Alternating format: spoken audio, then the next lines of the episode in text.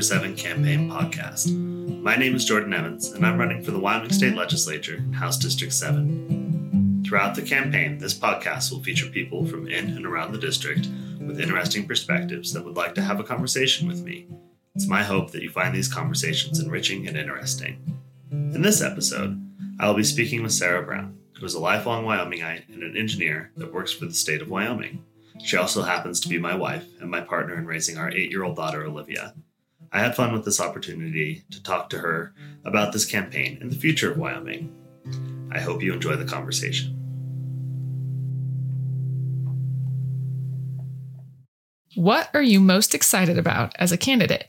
Meeting people. Absolutely. One of the things I'm most excited about is getting out into our district and having conversations with people that I agree with, people that I disagree with, I just really like meeting new people and learning about them. And I'm especially excited in this situation because I feel like it's important to have conversations if you're going to be a representative because ultimately you're going to have to vote on issues that uh, you may not have a lot of familiarity with personally. And all you'll have are your own experiences and values and the conversations that you've had with others. And so that is what i'm most excited about.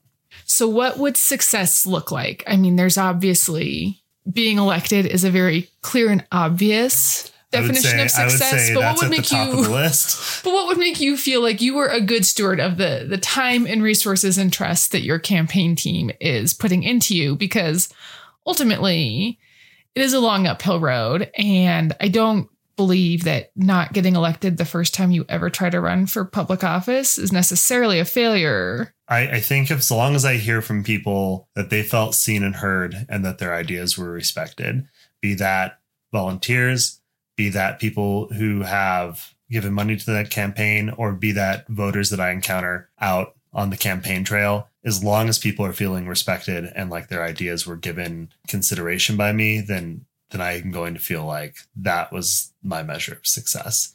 And to measure that, I'm just going to have to have more conversations with them throughout the campaign and even afterwards. Yeah, I guess a campaign probably feels a little different than your work. You're obviously a leader. Your position title is a coordinator. You have a budget, you have to coordinate entities. So it's not like you're unfamiliar with it. It's just a little more clearly defined. So. Well, and it's it's it's organizing and it's community building, which is yeah, it's different than a professional setting where roles are really clearly defined roles aren't clearly defined when you're when you're doing community building because we're all in community together. It's dictated by by who lives in the community and who's active. So there's a lot more having to be patient and listening in this kind of capacity than in a professional setting. What do you see as the largest challenge for Wyoming in the upcoming session? The biggest challenge is is getting people to shake loose from rigid ideologies. It's pretty broad, buddy. It is pretty broad, but I also think it's a really significant change in the way business has been done in the state legislature over the last 10 years. I feel like when we were growing up, you had people who had broad liberal or broad conservative or libertarian values, but it was really unusual for national groups to like send a pre-written bill and have state. that and have that make it or to, to multiple states and have it get to the floor exactly and-, and you have this copy and paste situation going from interest groups. I feel like there were less instances of national hot button issues. Obviously there's always been politics and politics but I, I really feel like the the tribalism and the toxicity of the national discussion has really found its way deeply embedded into the current Wyoming legislature. I don't know how to solve that problem for the legislature writ large, but if elected, I, I do want to not contribute to it. And I want to make sure that everything is being approached thoughtfully and from a Wyoming perspective not looking for problems to solve based off of the culture war or whatever you may have heard on whatever cable news flavor you prefer I, I, just think that taking a careful and considerate approach to all the legislation that finds itself in the legislative session, trying to think of ways to improve things that I might disagree with, either through amendment or working with people who I don't see eye to eye with, and not taking my own ideological leanings and trying to put those out and being uncompromising when people go to consider them.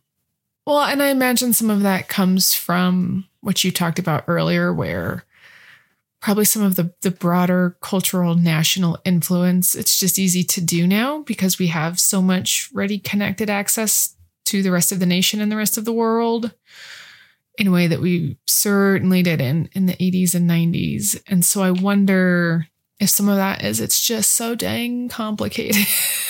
Yeah. They're yeah. trying to tackle really complicated things and and sometimes it just it probably makes sense in the moment to shortcut some things or uh, surrogate some decisions through either an interest group or an advocacy group. Because you mentioned earlier, there's no way any legislator could be expected to have breadth and depth knowledge of everything that's going to face the state of Wyoming. Not trying to oversimplify things, I think is yeah. a good way of putting that. Recognizing that every issue is complicated and deserves being approached carefully. What do you see as the biggest positive impact the legislature could make this upcoming session? The expansion of Medicaid, honestly. I've spoken pretty broadly uh, about this. I, I try to speak about just generally my ideals and my values when I'm talking about voters, but I really do view this as as one issue that is that is kind of a slam dunk.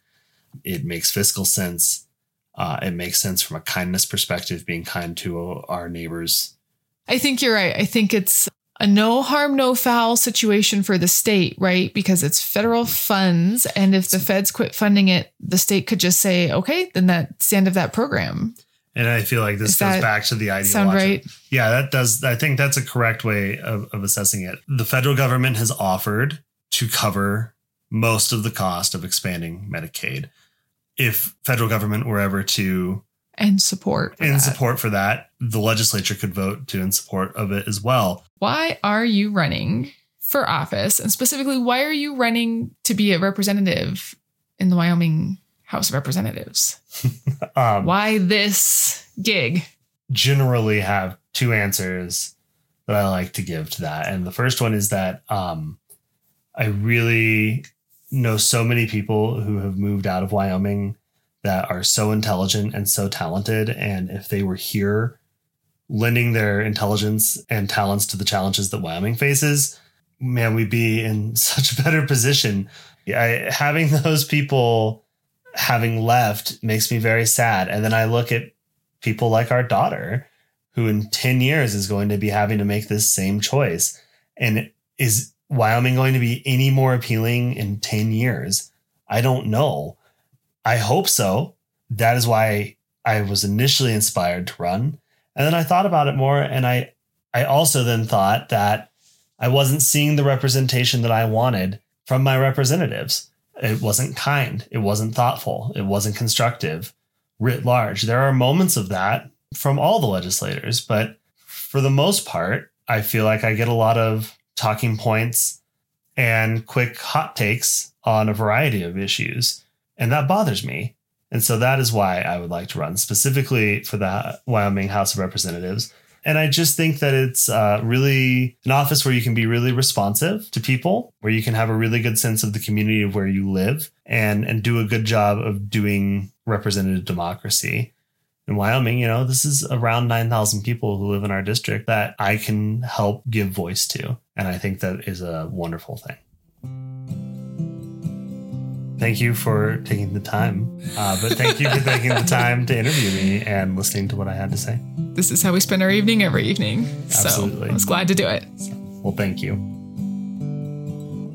Thank you to those that are listening, and thank you to Sarah for that conversation. This has been the Evans for Seven campaign podcast. If you enjoyed this, please be on the lookout for future episodes. And this is a production and paid for by the Committee to Elect Jordan Evans.